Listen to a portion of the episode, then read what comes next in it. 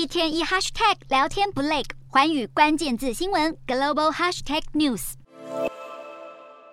积水倒灌之下，马桶座竟然变成涌泉，泥水夹杂落叶也漫进了房间，让这位美国芝加哥的居民当场傻眼。受害的民宅当然不止一间。美国气象局十一号向伊利诺伊州东北部的部分地区发出暴洪警告，一小时高达五公分的大量降雨已经造成路面积水淹没高架桥，还有汽车泡水抛锚。不过有民众指控当局对排水管道的问题态度消极。然而极端天气袭击美国，在加州则是野火肆虐，其中代号为“蚊子”的野火六号爆发以来持续扩大，到了十一号烧毁面积已经超过了四万英亩。尽管近期当地气温有所下降，并且出现降雨，让消防单位的灌救出现重大进展，不过还没能完全控制火势。